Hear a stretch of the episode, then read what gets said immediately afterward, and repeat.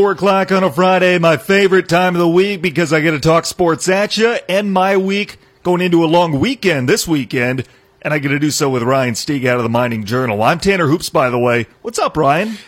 Good. It was a fun night of high school football last night, and you know when you have you lead in with high school football on a Thursday, it helps push through the weekend, Mm-hmm. and uh, it's a good start going into Labor Day. How late were you up last night because that Bark River Harris Gwinn game was going well into the night?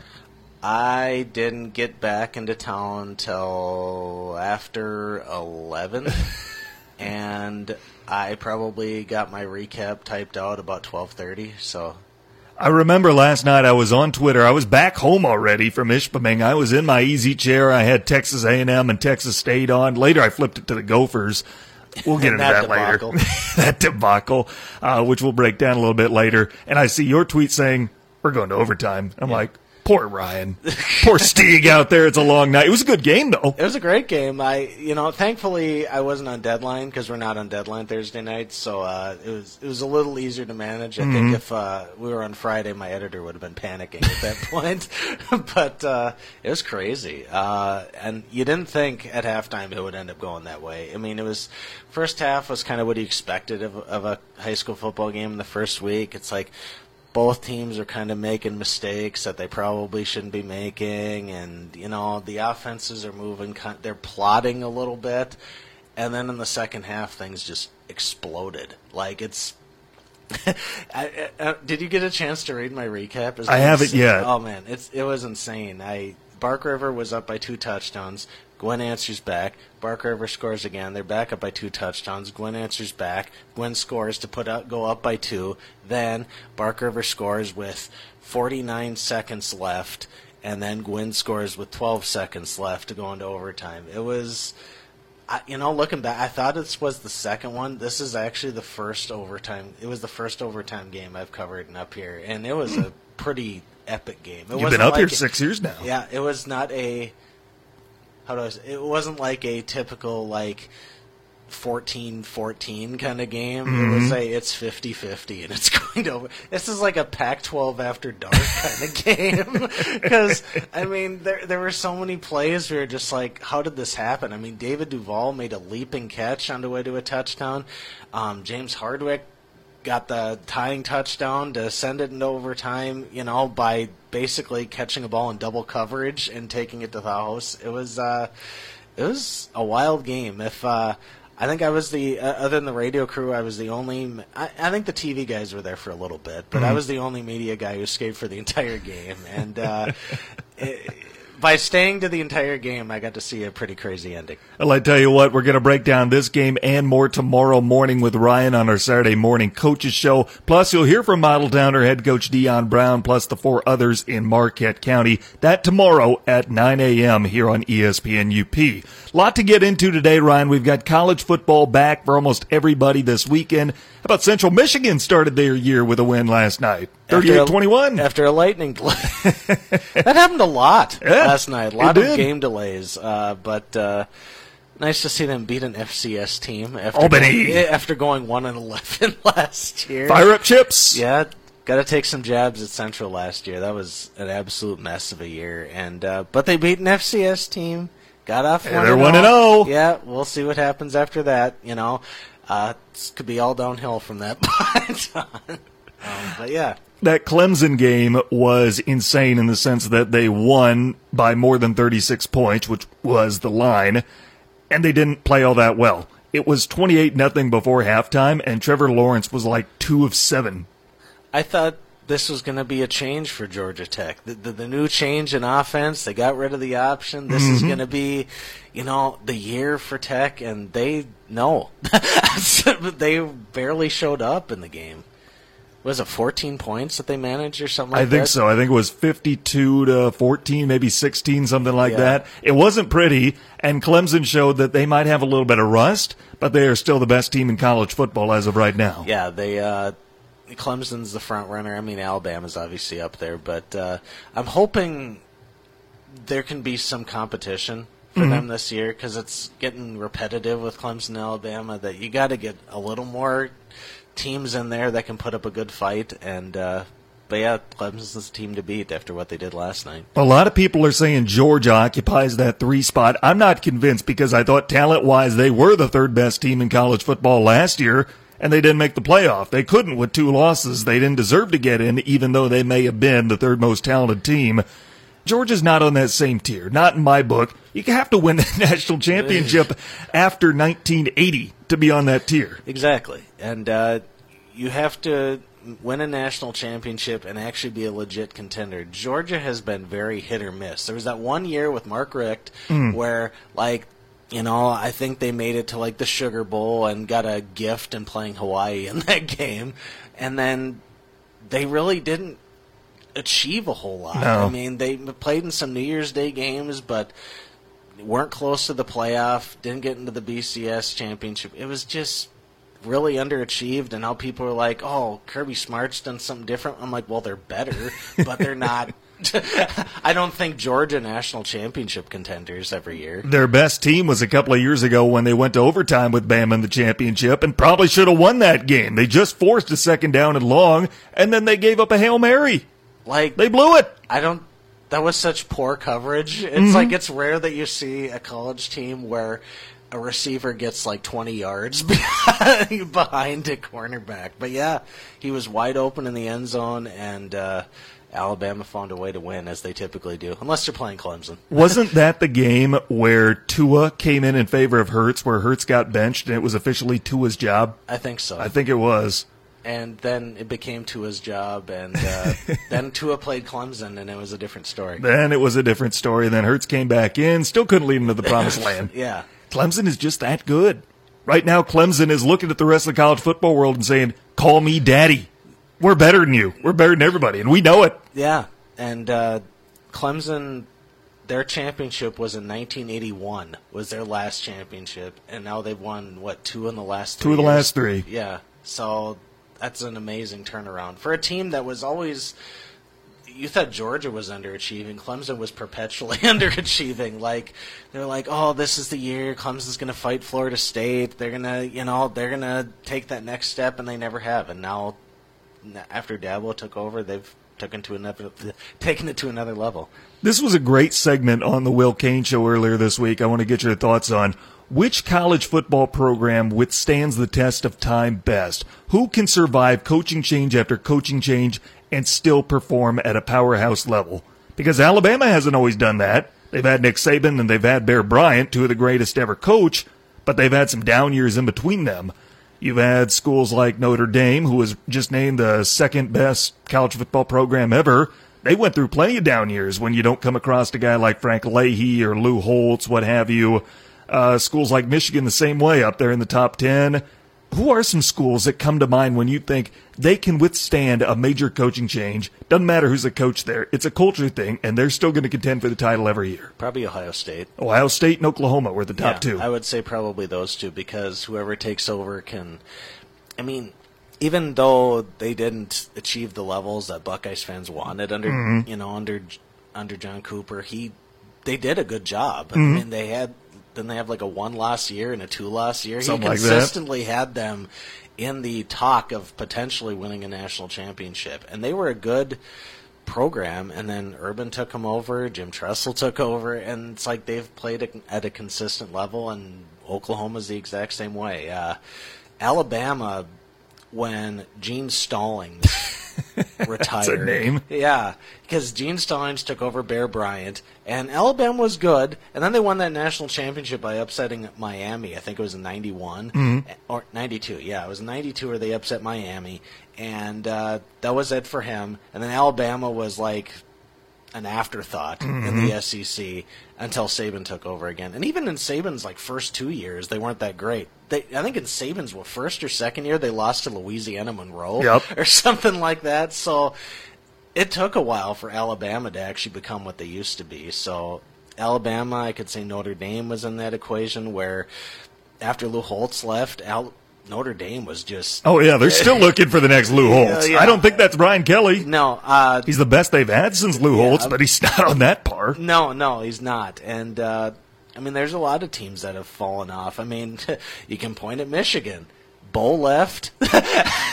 Lloyd Carr left. Yep. I mean, Lloyd Carr. Some people would say, you know, underachieved compared to Bo, but he got them a national championship. So it's like you, you got to say he was pretty close. And And, then then after that, Rod. they got the Rich Rod years, which man. are a disaster. Brady Hoke was mediocre He set the bar even lower. Yeah, and then uh, it's like I don't know how they took such a colossal dive, just terrible coaching hires or Mm-hmm. what. But uh, and then now Harbaugh's getting them closer to where they want to be, but still, if they make the college football playoff this year, like I think they're going to.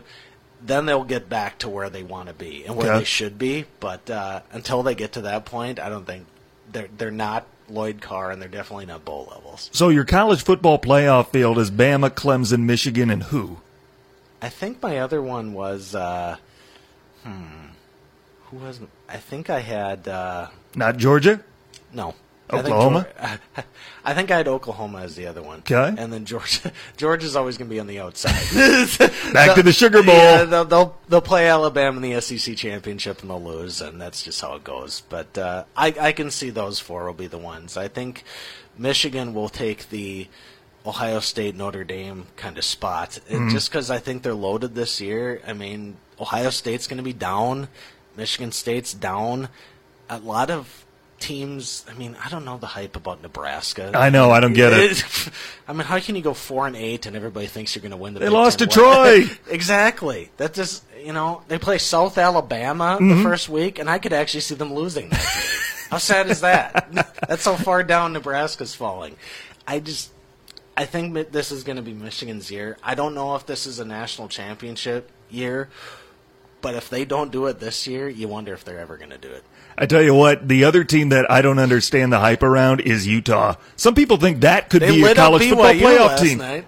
In the second half, first half was ugly. And you could say the same thing about Clemson. BYU's a significantly better opponent than Georgia Tech is, but still Utah in the college football playoff? Lee Corso is. It's it's not going to happen. No, no, they're not. Uh, I could see them make. I could see them making a New Year's Day game, and uh, but that's it. I they're they're just not the type of team that's going to be in the college football playoff. They're not that recruiting of a team. I mean, Harbaugh's doing great recruiting every year, but they've underachieved. It's like now it's like he's got the recruiting class he has. He's got Patterson. This is his chance. No, Utah's not going to be in the playoff. Sober up, Lee Corso.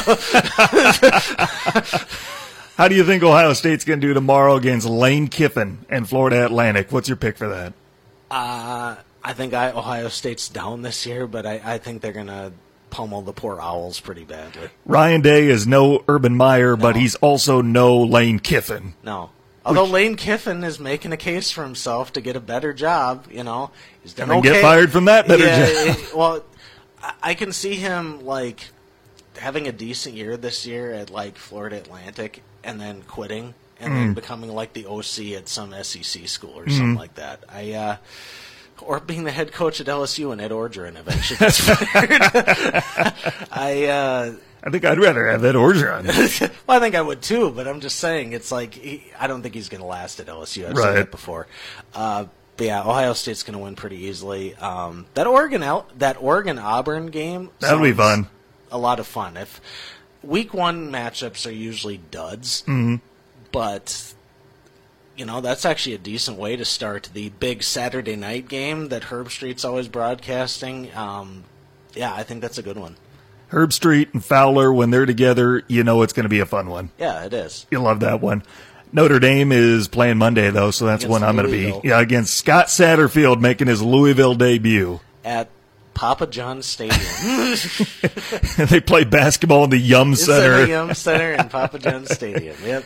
So I'm going to be doing nothing but watching football for this long weekend and then Notre Dame on Monday night. I'll be I'll be doing pretty much the same thing. I think Sunday because I think uh, Sunday I might watch the game, but Sunday's kind of like a there's only one game, you know, Sunday night. I think that's Oklahoma and Houston. yeah, and even that's not terribly Oklahoma appealing. blow them out. Yeah, so I might peek in for a little bit, but Monday on Labor Day, yeah, I'll I'll be watching the Notre Dame game.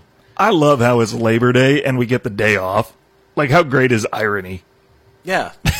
It's a perfect holiday, though. I mean, I, I've worked hard putting out all these high school football previews. You know, I'm working the desk tonight. I deserve a day off. There on you Monday. go. Exactly. We all do. For all your labor, you get rewarded with a day off. That's the way to think of it. exactly. Tanner Hoops, Ryan Stieg with you in the sports pen. Let's take our first time out. When we come back, ESPN released our latest NFL MVP odds. Who's at the top? I guarantee a few names are going to surprise you, and that's next on ESPN UP. Check out the UP's live and local sports talk show, The Sports Pen. Weekday afternoons at 4 on ESPN UP and on the ESPN UP app. Tanner Hoops, Ryan Stieg with you Friday afternoon. Delighted to have you along as always. Labor Day weekend, about to kick it off and head into our long weekend. Good way to celebrate. You said you're just going to be watching football, sticking around this weekend? Yeah, I'm, I'm sticking around. Just uh, just enjoying my three day weekend. Yep, I have same. I have tomorrow off, and uh, I have Sunday and Monday off. So just watching football, maybe go to the movies, stuff like that. Just kind of kicking back. All right. That's what I like. That's what I'm going to be doing this weekend too. Although I hear a lot of people spending their weekends at cabins. Kind of sounds fun. Yeah, um, if I had a cabin, I would go. I need to do invest in a cabin.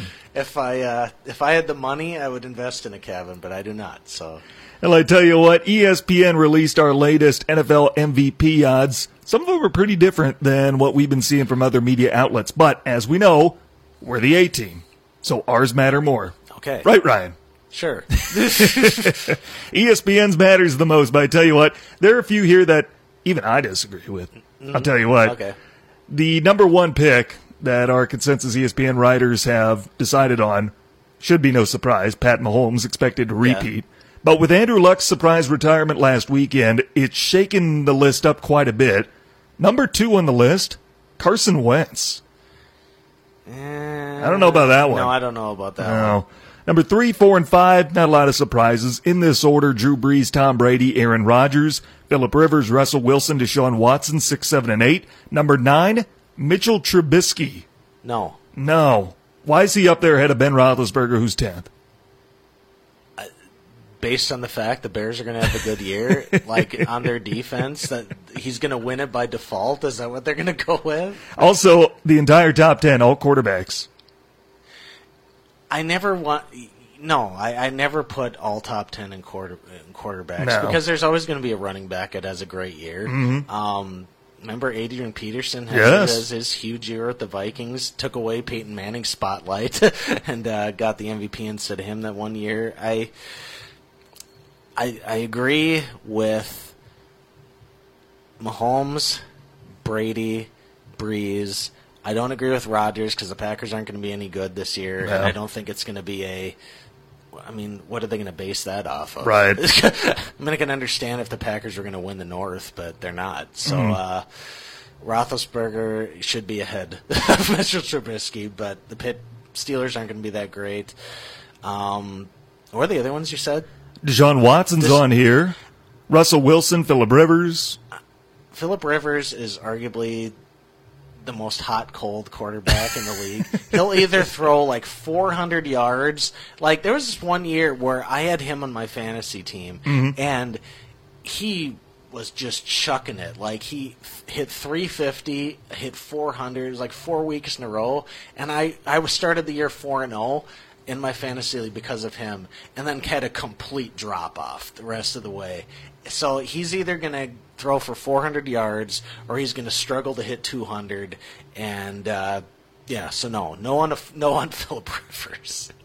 Carson Wentz at number two. I just don't see the reasoning behind that. I, I, I mean, the Eagles are going to be good. I think they're going to win the East. Me too. But I mean, they're not earth-shatteringly good. No. I think, I think if they might make the second round, I think they could make the divisional round. But Mm-hmm. it's not. I mean, it's not the type of team where you think Carson Wentz is going to put up the numbers that No. gets him that way. Like, what has he done? He hasn't played a full NFL season. His backup took him to the Super Bowl and won it. I just don't see what the hype is around him right now. He's one of those guys that we, has benefited from us having an extremely small sample size of him. Jimmy Garoppolo's one of those quarterbacks, to an extent, maybe Andrew Luck, to a lesser extent, certainly. Mm-hmm.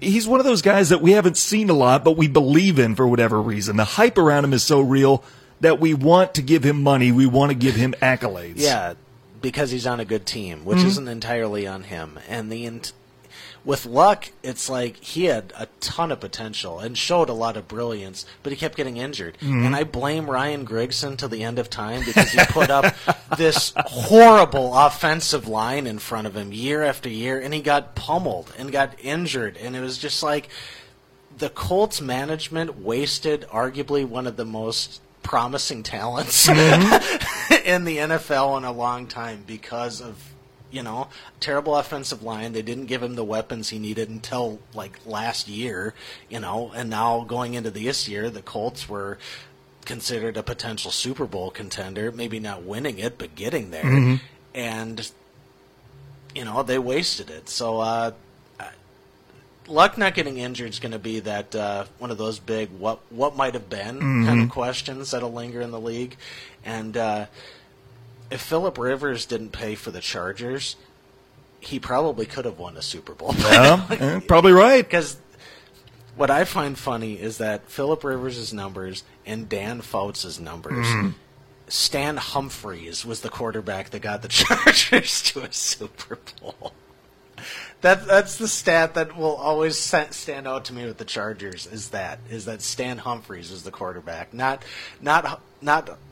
Fouts is in the Hall of Fame, isn't he? Yeah, Mm-hmm. I think so he not. Hall of Famer Dan Dan Fouts. Nope. Not potential MVP candidate Pro Bowler Philip Rivers. Stan Humphries. Can you be a good team with a quarterback named Stan Humphries? If you rely entirely on your defense and Junior Seau, maybe. But uh, you know, the only reason the Chargers got into the Super Bowl is because Pittsburgh choked in the AFC Championship game, and then you know completely showed their true colors against Dallas the following Super Bowl. Neil O'Donnell is a terrible quarterback. Mm-hmm. On a side note, there you go. Neil O'Donnell, terrible quarterback. There's my take. One other point going back to Ryan Grigson, former general manager of the Indianapolis Colts. He was the one that drafted Andrew Luck. Unfortunately, he did not draft any offensive linemen for Luck.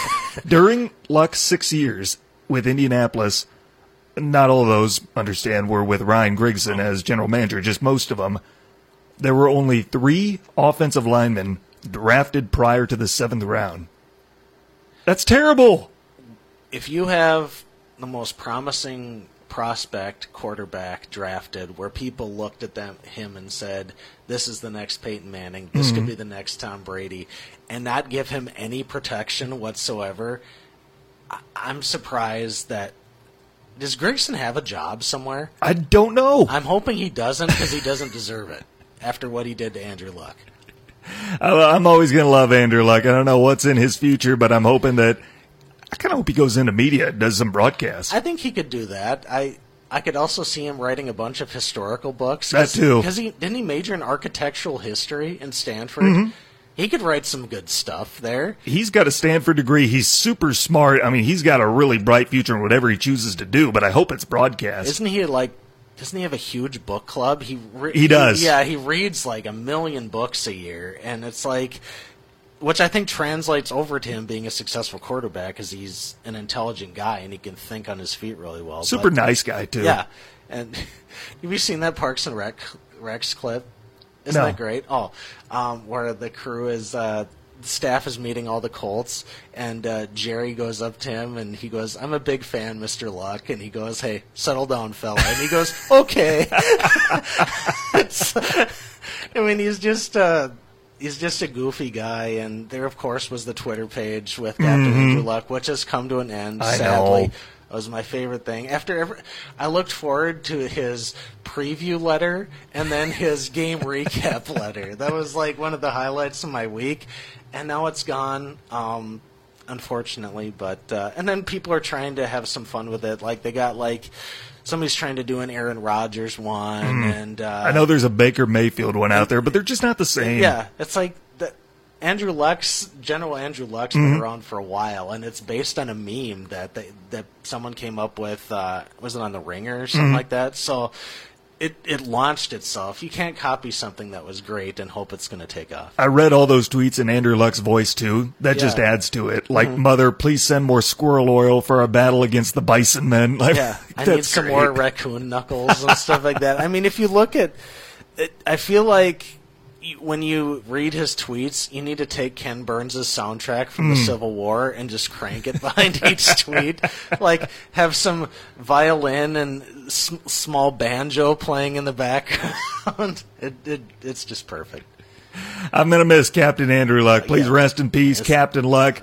But I would love to see him in the booth. Real Yeah, life I- Andrew Luck in the booth. What'd be interesting to see because Tony Romo really turned him like kind of, you know, people are going to remember as a quarterback, but mm-hmm. he's now made a name for himself as a quality broadcaster. He's had a better broadcast career than he ever did as a quarterback. Yeah, so maybe that's what people are going to remember him for. I, I think Luck could translate over into the booth. I think he just right now this year he just wants to see where it goes. Mm-hmm. You know, he's made peace with retirement and travel the world kind of a thing, and then maybe next year he's going to look into what he wants to do. Put him in the Monday Night Football booth. Exactly. Him, Tess, Booger. Booger.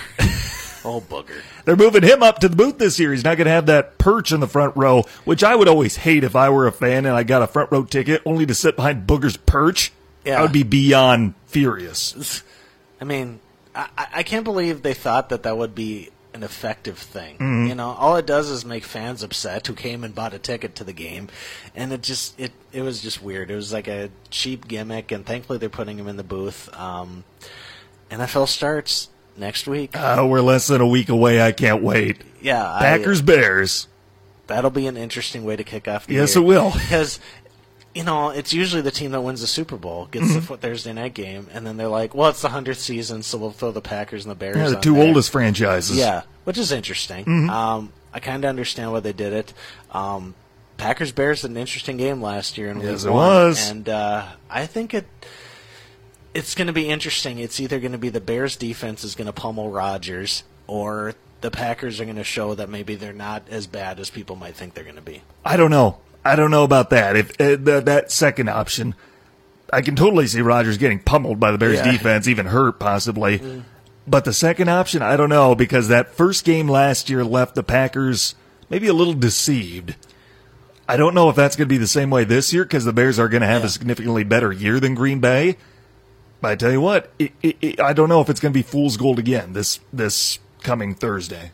I think uh, I think the Bears are going to take it, and uh, but I I think in the first couple weeks you'll find out who the Packers are really going to be. If uh, they struggle out of the gate, I think it's they're going to struggle the rest of the way. They're not a playoff caliber team. I know people are going to think that I'm just a Packer hater, but they're just not. They got two better teams ahead of them in Green in Chicago and Minnesota, and even the Lions I think are more capable right now at all the positions. You know, it I know it sounds weird that I'm thinking the Lions are actually better than the Packers, considering the Lions' history. But this year, I think what what they got, I think the Lions are going to finish third. If you missed yesterday's show, I had just a terrible stat, just totally irrelevant, probably useless, but it does give hope and optimism to the Packer fans because last night with their win over Kansas City to end the preseason, they finished 2 and 2 as they get set for the regular season, which means that they still have a chance at winning the Super Bowl this year according to a recent trend.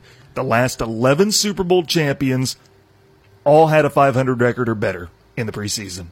Okay, So hopes are still alive. there's your there's your uh, stat that you didn't you come up with the useless stat last week. So there's your stat for the week. if it means anything, they beat the Chiefs last night, so they're one and three. So don't bet on the Chiefs to win the Super Bowl. Even though they're a significantly better team. And, Yeah, uh, you've got Tim Boyle battling Who whoever the the, Chiefs' Chiefs' backup back- quarterback. yeah. I don't know. You have those two battling literally for a chance to win the Super Bowl. Yeah, a chance. Tim Boyle trying to get a spot on the roster, basically, is what he was trying to get. No, Tim Boyle, DeShone Kizer, they're not battling for a roster spot. They are battling for a Yeah. Super Bowl. That's what they were doing okay. last night. Okay. Well, thanks for clarifying that. There was a real Super Bowl battle going on. By the way, I know it was preseason, somewhat meaningless. Giants walked off the Patriots last night. They finished 4 0. How about that? The the Daniel Jones era. Hmm, Maybe. By the way, the Chiefs' backup quarterback is Chad Henne. Chad Henne is still in the league. Uh, Former right now Wolverine. he's out with an ankle injury. Oh, okay. Otherwise, they've got Chase Litton. I don't know who that is. Matt Moore, and then Kyle Shurmur, who's actually Pat Shurmur's son. Matt Moore, wasn't he? Uh, wasn't he an Oregon State quarterback that has still lingered? Wasn't he like Carolina's guy for a brief? I think he played for the? Dolphins. Okay. I think I remember him with the Okay. Dolphins. And then uh, Chad Henne, who has lingered in the league far longer than I thought he would. He's a Michigan guy who, you know, had a chance. Didn't he have like a couple of years as a starter where I thought maybe this is his chance to shine? He never did, and he fell into a backup role, and now he's become the serviceable backup that kind of bounces around the league. I know he had The Mario the- Manningham Yeah, as an the- option one time. I think Hart wasn't there. Hart was a running back for them about Michigan? 13 years ago. Yeah. Yeah. and uh, now he's uh, he's the Ryan Fitzpatrick of the league. It lands on a different team every couple of years. So. I, I think back of the Michigan quarterbacks from when Notre Dame played them over the years, and they've had some pretty good ones at the college level. Then they go through a lull, and I'm not saying Notre Dame's been any better, but it's been it's been a blast from the past to go back and think about the Michigan quarterbacks, how they have like one pretty good one in college, then a lull for like five years, then a fairly decent one again. Like remember after Henne, you had Sheridan, whoever that was, and then Tate Forcier. Remember yeah, him? Yeah, and then and there was Denard Robinson. Yep, he was the spike, Yeah. at least somewhat of a spike again. and then there was uh, John O'Korn. the John O'Korn, who I'll always have disdain for because Speight struggled, and I thought it was time to put in John O'Korn because Speight was just woefully inconsistent, and then John O'Korn did even worse. So it's like he made me look stupid when. By all logic, this was his time to shine, and he just completely fell flat. And uh, in that game against Ohio State, could have been a Michigan win, and John O'Korn showed up and did John O'Korn things.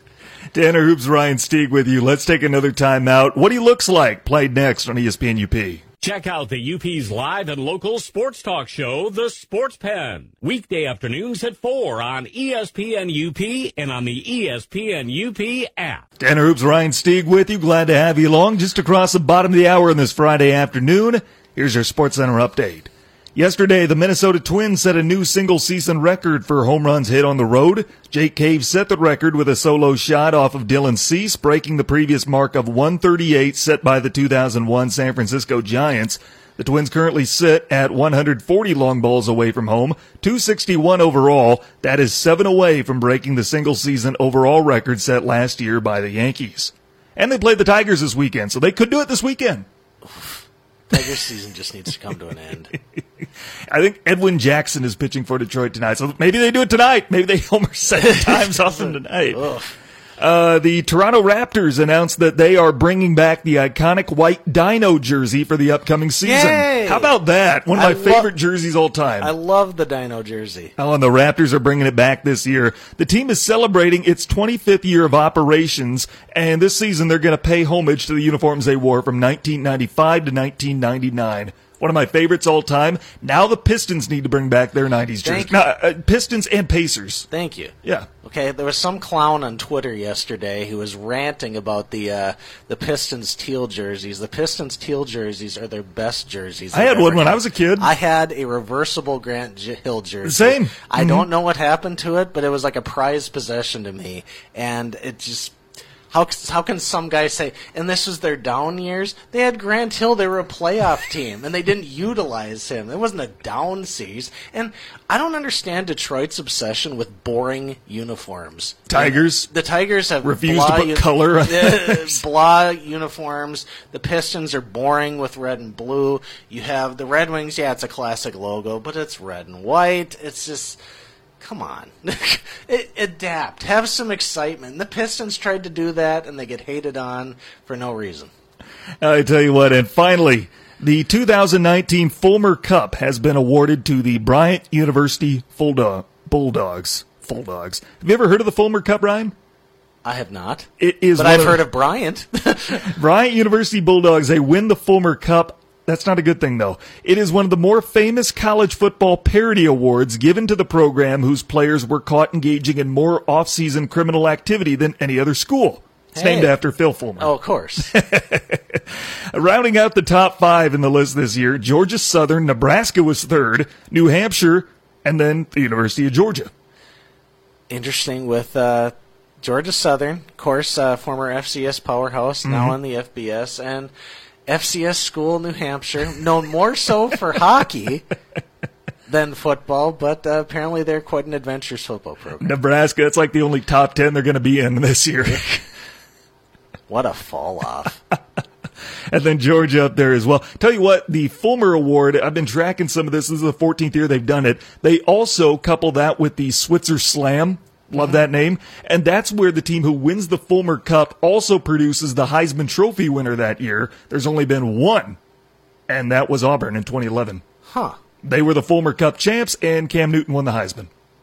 And you can make a case that Cam Newton probably was a part of the Fulmer Award. Yes. I don't know that to be a fact. Yeah. I don't know. Guilty and, uh, you know, not guilty until proven innocent, something Yeah, like that. yeah, something like that. Some, yeah. I don't know.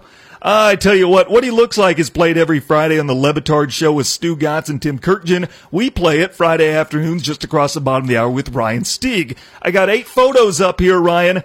Let's get to it. Does Jeff Passan look like the medical doctor who none of his patients take seriously or listen to because they're all convinced he's still in high school? Very much so. He also looks like you know those commercials where a guy, where like the high school guy is showing up on prom or homecoming to take the daughter out to Mm-hmm. the dance, and just it, it's like the stereotypical teenage guy in those commercials. That's him right He looks now. 16. Yeah, he He's a great analyst, great reporter. Yeah, but it just he looks like he looks like he's going to take your daughter out for a date, and it will just get grilled by some angry, bitter old man who is extremely protective of his daughter. I often wonder what his relationship is like with Tim Kurkjian because Yeah. I feel like he is totally after Tim Kurkjian's job Yeah. and he's not making any effort to hide it. Because he kind of is. Is I mean, he- there's always that younger guy who's in the wings who's probably really a go-getter and putting like 10 times the effort as the veteran is but can't quite jump out in front of him uh pork jeff I tell you what, does Ken Hitchcock look like the Canadian Wade Phillips? Yes, I've ne- if you want to find a clone for Wade Phillips, Ken Hitchcock is definitely it. like you can't see the photo, but just Google Ken Hitchcock and Wade Phillips, and they basically look exactly alike. We got them side by side here in the monitor in the studio. Eh, Same facial expression, same everything. He's just basically a Canadian version of Wade Phillips. Yeah, just a dazed look on their face. Guys that probably should have succeeded a lot more than they did in their coaching careers. Wade Phillips took forever to get a Super Bowl championship. Ken Hitchcock didn't win a championship, so there you go. He's like third all time Yeah, in wins, though, but it's probably time to hang it up. Yeah, Enough teams have passed on him. Exactly. Tell you what, does Joe Girardi look like he's back in town to kill a guy?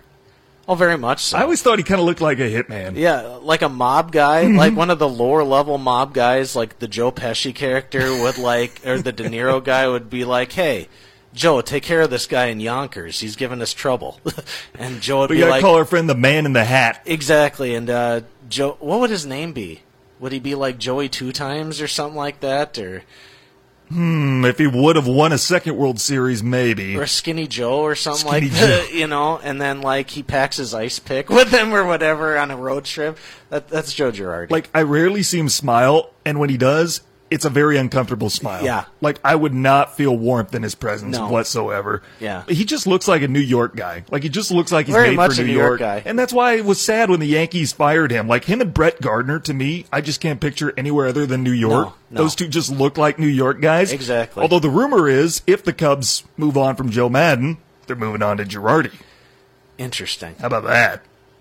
I tell you what, does Oh, Phil, Phil Kessel does Phil Kessel look like he spends most of his week at the bowling alley but never actually bowls? just hangs out in the bar and eating pizza. Yeah, I can with Phil. If, Phil Kessel is like. Haven't we talked about this before? He's like he looks like a non-athlete, mm-hmm. but he is actually incredibly good at what he does. Just like Christian Yelich. Yeah, Although they're in the different spectrums of Yeah, looking yeah. non-athletic. yeah. You look at Phil Kessel and you're like, this looks like a guy who maybe played. I don't know, was a like a fourth liner at D1 hockey or something, and, he, and he's one of the best players in the NHL. It's just it's entertaining. Phil Kessel is the guy you see at the YMCA and you bet him a game of basketball one on one, game of pig for five bucks, and then when you actually play, you find out it was a really bad idea because he's a heck of an athlete. Yeah, you play. You, you challenge him to a game of horse, and uh, you end up losing in like five minutes. Son of a former Northern Michigan quarterback, huh? yeah, How about that? Phil Kessel. Phil Kessel, what do you know? Still like Phil Kessel, even though he's with Arizona, no longer with the Penguins. Does Nick Foles look like he goes to the DMV just to chill? Based on Nick's personality, I think Nick, maybe not the DMV, but like we'll just go to Target and just hang out. Not necessarily buy anything, but just to be like, hey, here's some good deals here. Spend a Let's- Saturday at IKEA. Yeah, yeah. Let's. I mean, get some cheap furniture, grab some meatballs, kind of a thing. Yeah. Williams Sonoma. Make a day out of it. Uh, who else do we have here? Oh, you'll like this. Does PJ Fleck look like the manager of a hotel whose service is terrible, but he maintains a three star rating by posting fake positive reviews on Yelp from multiple burner emails? Yes, because PJ Fleck in that suit he's wearing looks like he's a concierge. Looks like a valet. Yeah, at the Marriott. Got like a burgundy suit on. who will like. uh Yes, sir. We will get your room service here on time, and we'll snap his fingers for the bu- for the bus boy to come or your was the bellhop. There he goes. He'll take your bags up to your room, and uh, as we pointed out, Mike Edelbees and I talked about it on uh, Twitter last night. PJ Fleck is like the Captain Arbuckle of uh, of the Simpsons, rowing the boat, and the boat is perpetually sinking. I was watching a little bit of that game last night. They were up 20 to 7. I'm like, okay, I'm going to see what else is on. And then they about blow that thing. They go down by one, and somehow they hang on to beat FCS number four ranked South Dakota State, The Jackrabbits. the Jackrabbits. yes. And what were the Gophers wearing last night? Those gold uniforms are not the move.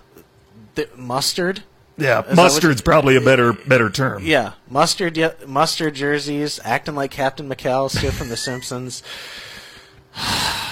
PJ, Is it frustrating being a Minnesotan with guys I like just- him representing you? watching him being getting an extension after a subpar first season, After five and seven, after a five and seven season, landing a long extension, and considering last year's success, just because they finally beat Wisconsin. oh, they went six and six. Oh, hey, hey. Yeah.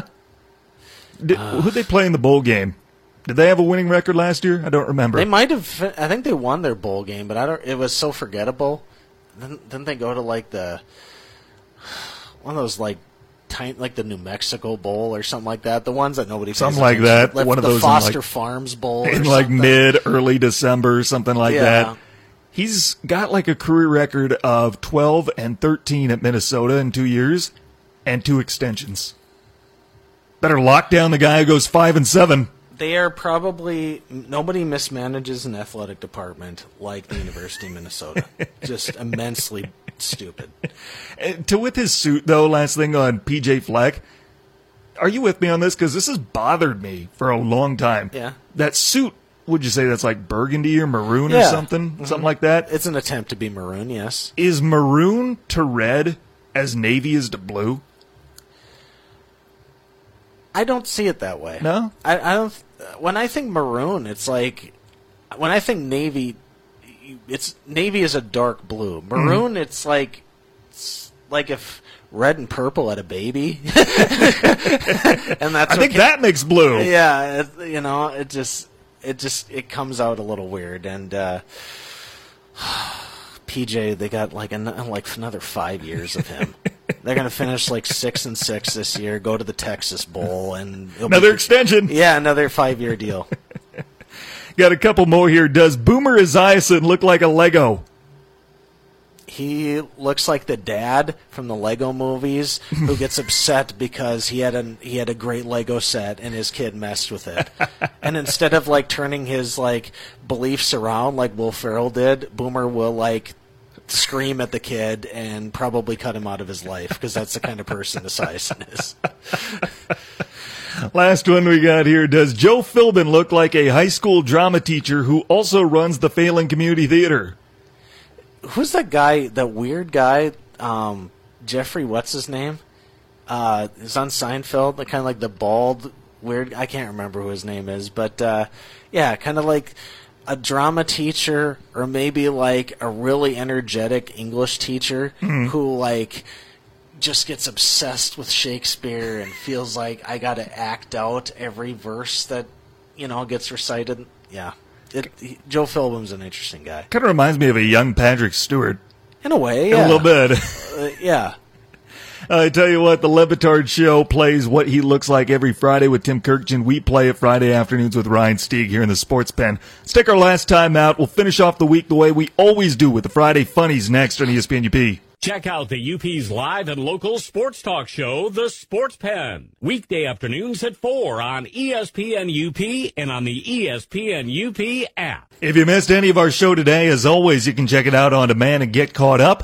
Go to our website, espnup.com, or get our free mobile app from the Apple iStore or Google Play. Just look up ESPN UP. We are set to head into the long weekend. A reminder, our office is closed Monday. No sports pen. We'll be back Tuesday. But with the holiday, gives us a three-day weekend just to do nothing, watch football. I can't wait for it. Everybody should get out and enjoy it too. Like No, I'm going to watch football. Well, That's watch how I'm gonna enjoy it. Watch football, but eventually, like, make your way outside and maybe like wave at the sun for a bit. Nope, just football. Just football, okay. Stay in the basement, okay. Um, start with the funnies. Uh, what do you think is the worst way to start your season? the worst way you could start. Which sport are we talking about? Well, UCLA's first drive of the year. What do you uh, what do you think is a sign of what's the, what's to come later in the year? UCLA's first drive, the QB rolls out and the ball falls completely out of his hand as he's attempting to make a throw. Not like he threw it, like he's winding up and it just dropped out of his hand and Cincinnati recovered it and Cincinnati won pretty handedly. So, is that one of the worst ways to start the year? That game was over when Chip Kelly took the sideline. Yeah. That's all that needed to happen. I, I feel like a pick six or a fumble on the first drive of the season is a sign that things aren't going to go well for you. Sam year. Darnold, the way he started his career, Quandre Diggs picked him off for six. And then the and then the Lions defense showed up and didn't do anything the rest of the day. Anyway, so there, the UCLA What a season flop. starts on an awful way, and uh, Chip Kelly, overrated quarterback, um, of course, overrated head coach. You think one Oh, of the most of all time? Oh, yeah. Did a great job at Oregon, bottomed out in Mm-hmm. the NFL, came back, has done nothing at UCLA. And uh, when you lose to an American Athletic Conference team Mm-hmm. like Cincinnati, no, this is gonna be an awful year. Just a flop for UCLA and another reason why the Pac 12 is going to be among the worst football conference. Even down there, well, I, it, give me some action over Pac 12 after dark. There's gonna be a lot of crazy games, I think, in Pac-12 after dark. But like, these are all Not teams- good ones. Yeah, I mean, but like none of the teams will really amount to anything. I mean, Nope. you'll get like a shootout with Washington, Washington State or something. Mm-hmm. It's gonna be like 46-44 going into overtime, kind of fun thing, like like the Gwinn game. Sure, like the night. Gwinn game. But uh, yeah, That uh, reminds me, I meant to say that earlier. I said Andrew Luck would be great to have as an analyst in the booth. How about Mike Leach someday? Mike Leach would be phenomenal. How much fun would that be to call a game with Mike Leach? Mike Leach should be like the Bill Walton of college football. Just the crazy, perfect. the craziest sayings. Just like, you know, there was once this time where I got high with Jimmy Buffett or something, and just go Don't worry, it was legal in that state at the go, time. uh, go on a complete tangent, forget about what's going on on the field. Uh, that's what Bill Walton does, and I think Mike Leach would be great at that. How about the Bears kicking situation? Oh, yeah. I'm not sure if they still figured it out yet. I don't think so. I think Eddy Piñeiro is the top guy. Um, he is the tenth kicker that the Bears have gotten a chance to in the preseason, and I don't know if it's just Matt Nagy being extremely picky on who he wants, just because he can't, you know, Doesn't wanna get heartbroken. yeah, live down what happened last year. But uh, Eddie kicked a 58 yarder, nailed it last night, kicked three more field goals, did a great job. But an extra point in the first quarter was so bad. He kicked it so wide left, it didn't even get to the netting. He pulled a Blair Walsh. It was that bad. It just veered right into the crowd, not into the netting. When you kick it so wide, you can't protect the crowd from your kick. Why is it that we have 32 teams playing the highest level of football in the world, and there are not 32 quality kickers? Kind of blows your mind. Doesn't it? And it all makes that case stronger for Carly Lloyd being in the league, which I'm starting to wonder if there's some momentum to that. I think. I wonder if she's actually could get a shot at some point this season. Mm-hmm. If the Bears eventually call it, They would be the team. towel and go after them. I could, I, I could see Matt Nagy getting desperate at one point. I could do. shot. I, I want to see it happen just because I think it'd be a monumental moment moment for women in sports, and just to see if she could do it. She can drill a 55 yarder. Be interesting to see if she could drill it in full pads and uh, you know with uh, ten times the pressure. You know, Mm-hmm. it, uh, I think. It'd be fun to see, and I hope she succeeds if I- she gets a chance. I'm starting to wonder within real quick my thoughts on it. I wouldn't mind it. I wouldn't have a problem with it if a team said, you know, we understand the risk. We understand you're probably not going to be able to make a play if the ball is sna- uh, snapped wrong. If it's fumbled, you're probably not going to be able to to do anything other than kick the ball. Probably not going to be able to recover a fumble, what have you. Uh, How, how long ago was it? Like 30 years ago, the Chargers had a kicker something was wrong with his lungs or something. Like he had some kind of lung disorder. Okay. But he was such a good kicker that on kickoffs, he would boot it away and then he'd run to the sidelines and they'd finish the play with 10 guys. huh? And I wonder if a team knew that with Carly Lloyd and they said, all you need to do is kick. Don't go after the ball. Don't try to make a tackle. We understand the risks. We'll take full responsibility for it. We just need someone who can be a consistent kicker.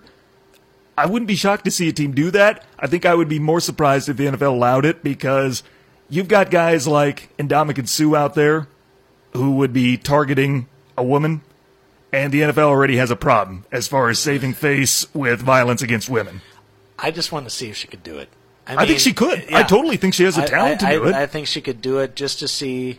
I think it'd be a great moment for women in sports, and uh, just uh, coming for teams to think outside the box a little bit. You know, to not do what it's always has been do, to like look elsewhere. You know, I mean, for crying out loud, as I wrote the other week, the other week, they found that A's signed a pitcher who threw 96 miles an hour in a speed pitch thing at a baseball game. he was And playing so- with a toy and got Yeah. a pro career out yeah, of and it. he's in a he's in the minor leagues because of it. He had a like, really good first start too, by yeah, the way, stuck last out week. Mm-hmm. the side. Just I mean, he has a lot of potential, but like think outside the box, and maybe you'll find some like hidden gems out there. I'd take over Blair Walsh.